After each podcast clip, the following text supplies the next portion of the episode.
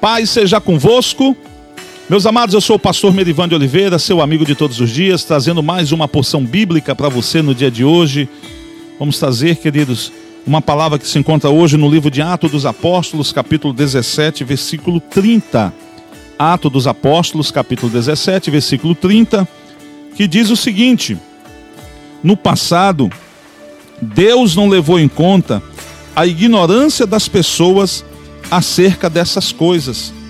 Mas agora ele ordena que todos, em todo lugar, se arrependam. Amém?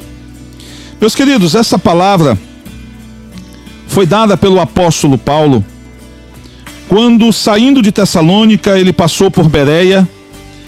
E quando ele estava em Bereia pregando a palavra de Deus, alguns judeus de Tessalônica que tinham perseguido ele lá em Tessalônica, que obrigaram ele a sair de Tessalônica para ir para Bereia, vieram até Bereia para tentar novamente fazer mal contra o apóstolo Paulo. Então ele vai até Atenas.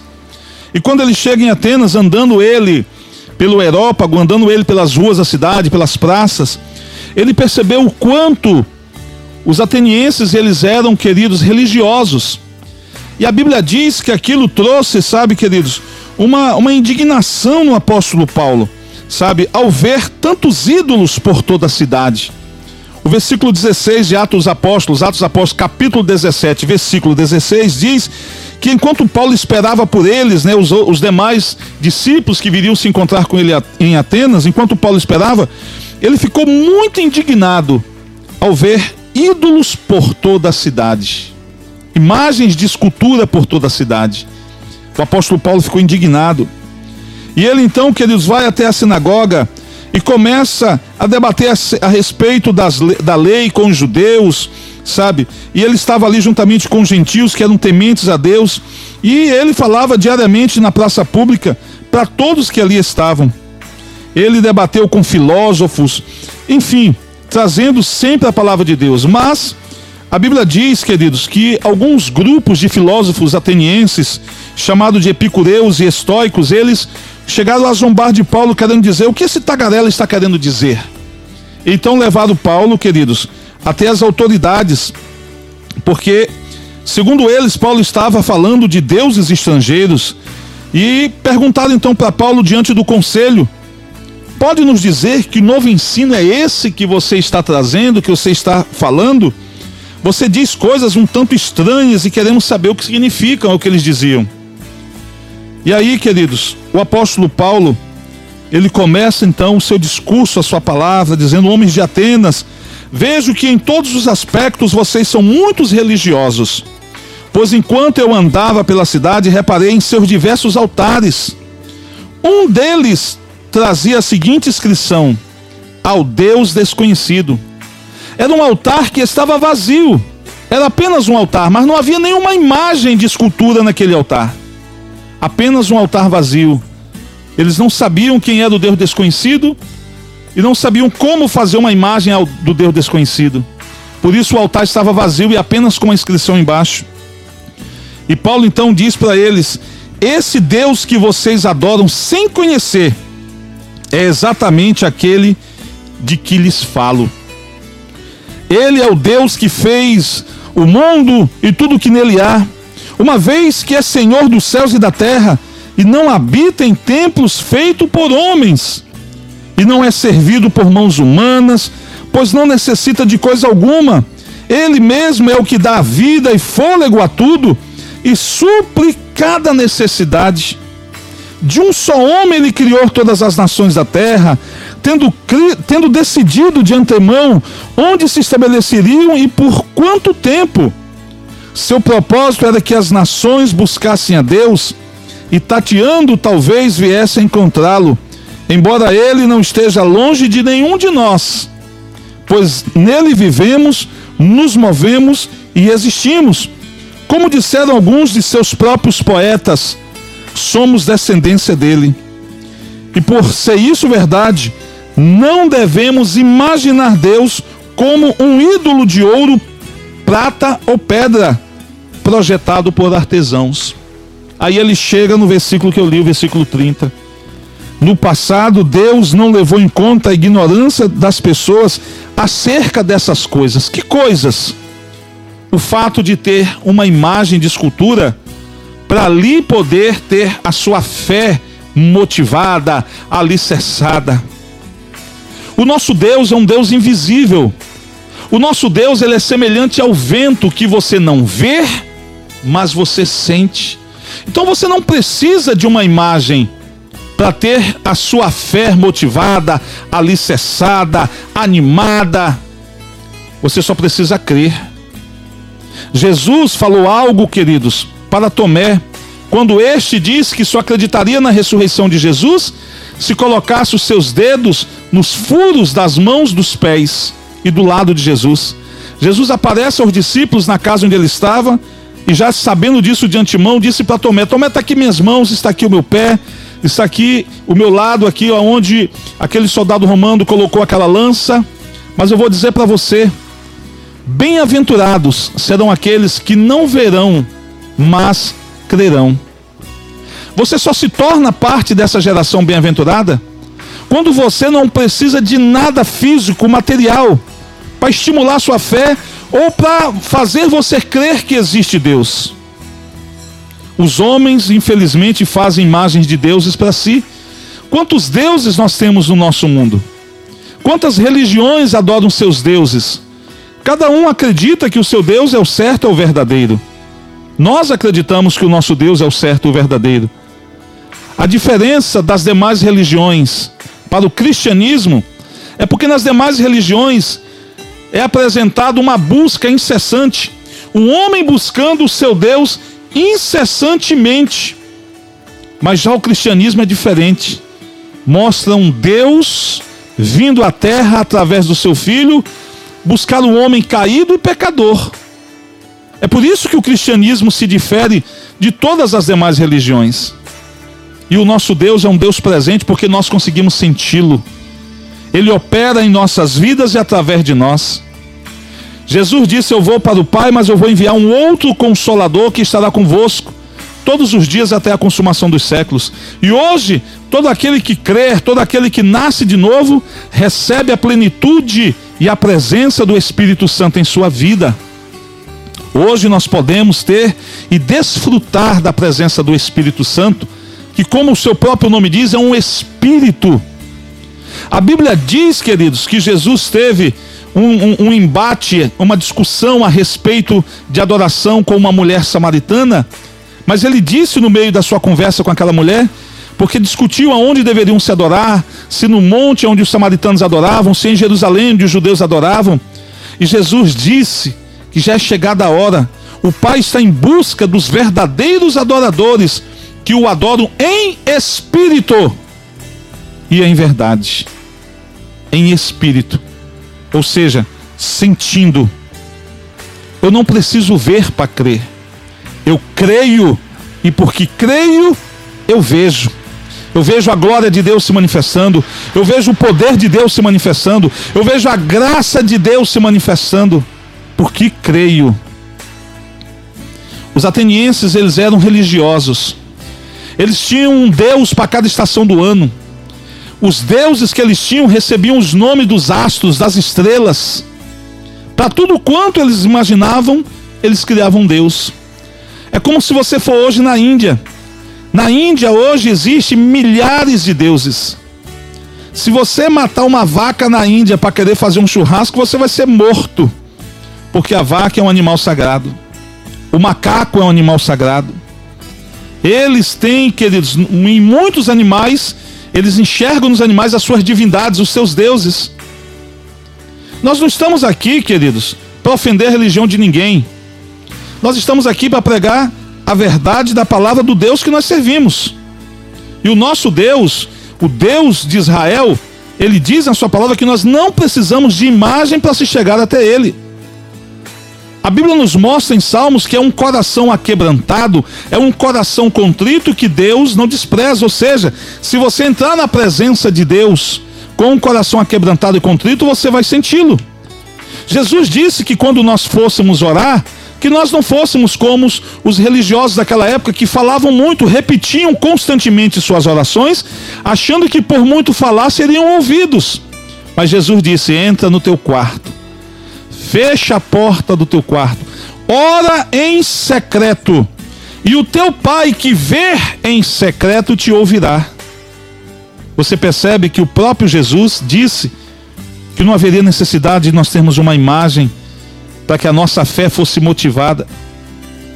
Uma vez uma mulher chegou perante Jesus, em Lucas capítulo 11, e disse: Bem-aventurada a mulher em cujo ventre você foi gerado e em cujos seios você foi amamentado. E Jesus disse: Não. Bem-aventurados são aqueles que ouvem a palavra e creem. Esses serão bem-aventurados. Você percebe, queridos, que em nenhum momento Jesus desmereceu Maria, sua mãe, e nem o ministério confiado a ela. Maria tem um papel importante hoje na igreja porque ela é referência para as mulheres. Mas, como um ser humano mortal, o seu ministério se findou no dia da sua morte. O que ela pode fazer por mim e por você, ela fez enquanto estava viva, sendo um referencial de mulher, de mãe, de pessoa temente a Deus, de obediência. Mas ali o seu ministério findou quando o Senhor a recolheu para perto de si.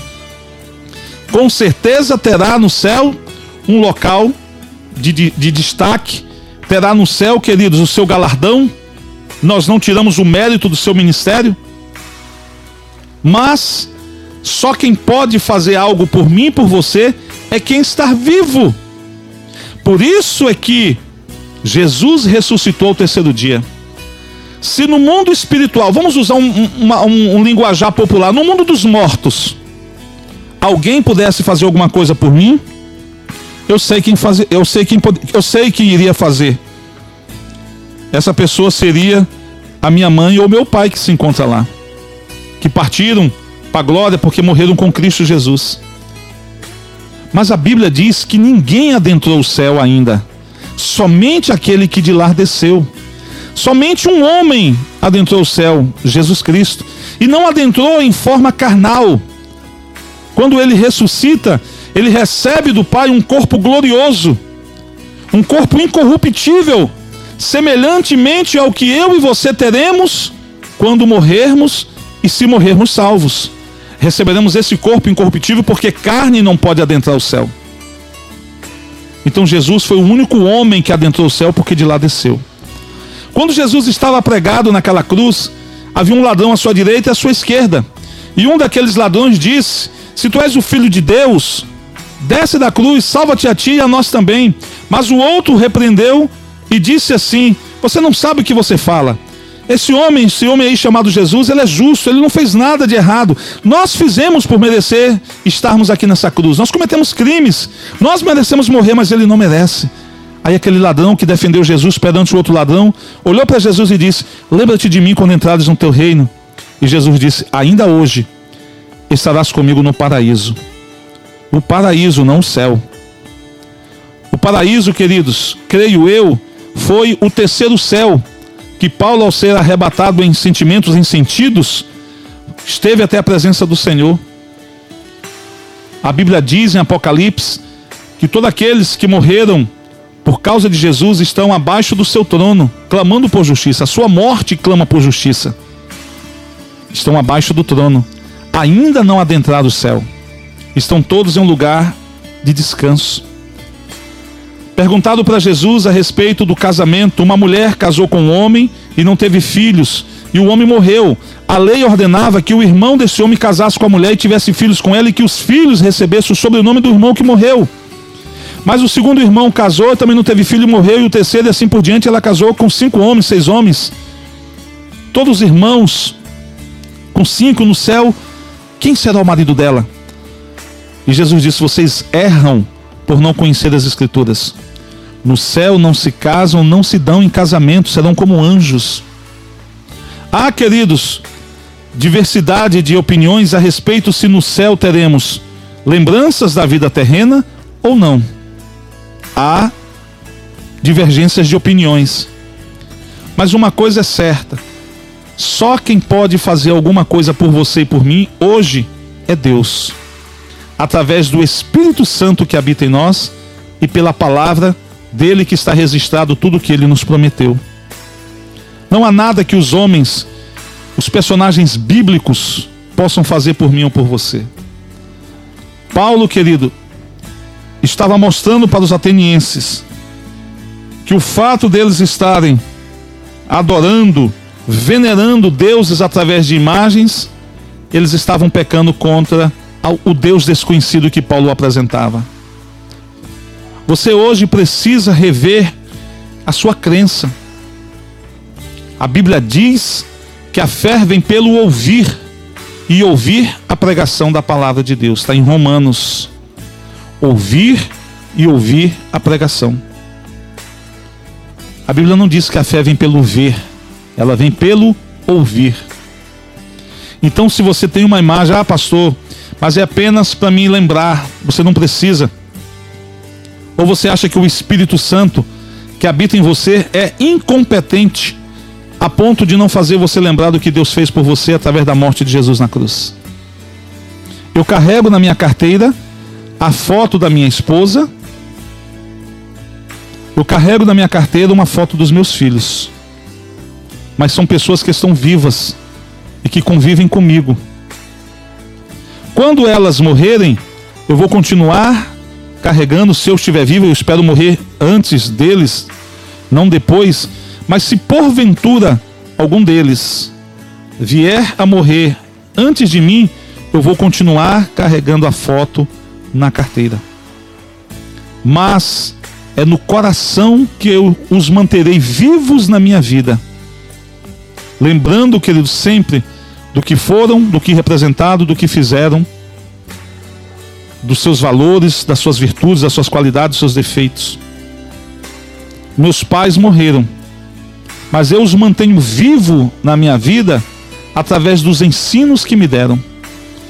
Há momentos na minha vida que eu vou falar algo, ou vou fazer alguma coisa que é semelhante ao que meu pai ou minha mãe faziam, falavam, e quando eu faço ou falo aquilo, de imediato a lembrança deles vem na minha memória. É assim que eu os mantenho vivo dentro do meu coração.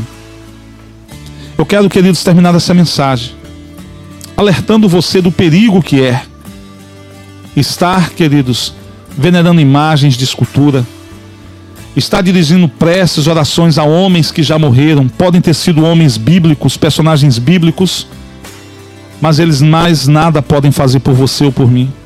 O que podiam fazer, fizeram enquanto estavam em vida, ofertaram suas vidas a Deus, foram instrumentos nas mãos de Deus e através das suas ações, das suas palavras, dos seus ensinos, a palavra de Deus e o próprio Deus chegou até nós.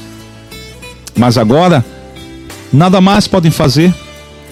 A Bíblia diz que um homem rico morreu e na porta dele havia um pobre chamado Lázaro. Ele não cuidou daquele pobre, não ajudou. Lázaro foi para o céu não porque era pobre, o rico foi para o inferno não porque era rico. Mas lá no inferno, sofrendo, ele pediu que Abraão enviasse Lázaro à terra para avisar os seus irmãos que não andasse pelo caminho que ele andou, porque senão seus irmãos iriam parar onde ele estava, em terrível sofrimento. E a palavra de Abraão para aquele homem rico que estava no sofrimento do inferno foi: na terra há a palavra de Deus e os profetas de Deus que pregam a palavra. Se não derem crédito aos vivos, tão pouco acreditarão nos mortos. Mas hoje o que nós vemos, as pessoas acreditando mais em mortos venerando mortos, adorando mortos, invocando mortos, porque não querem acreditar no Deus vivo. Deus é o suficiente para a sua vida. Eu quero deixar essa palavra, queridos, para você no dia de hoje. Não quero ofender a sua crença, não quero ofender a sua religiosidade, mas quero apenas, como um homem de Deus, alertar você de que você não precisa de uma imagem de escultura para ter a sua fé alicerçada, animada, fortalecida. Tudo que você precisa está em Deus. E Deus é espírito. E importa que aqueles que o adorem, o adorem em espírito e em verdade. E em verdade significa em conformidade com a sua palavra. Amém? Que o Senhor te abençoe e te guarde. Que Deus abençoe sua casa e sua família. Que o Senhor prospere o seu caminho. e tudo quanto você faça seja abençoado e bem-sucedido em nome de Jesus. Não se esqueça que eu sou o pastor Medivan de Oliveira, seu amigo de todos os dias. Que Deus te abençoe. Paz seja convosco.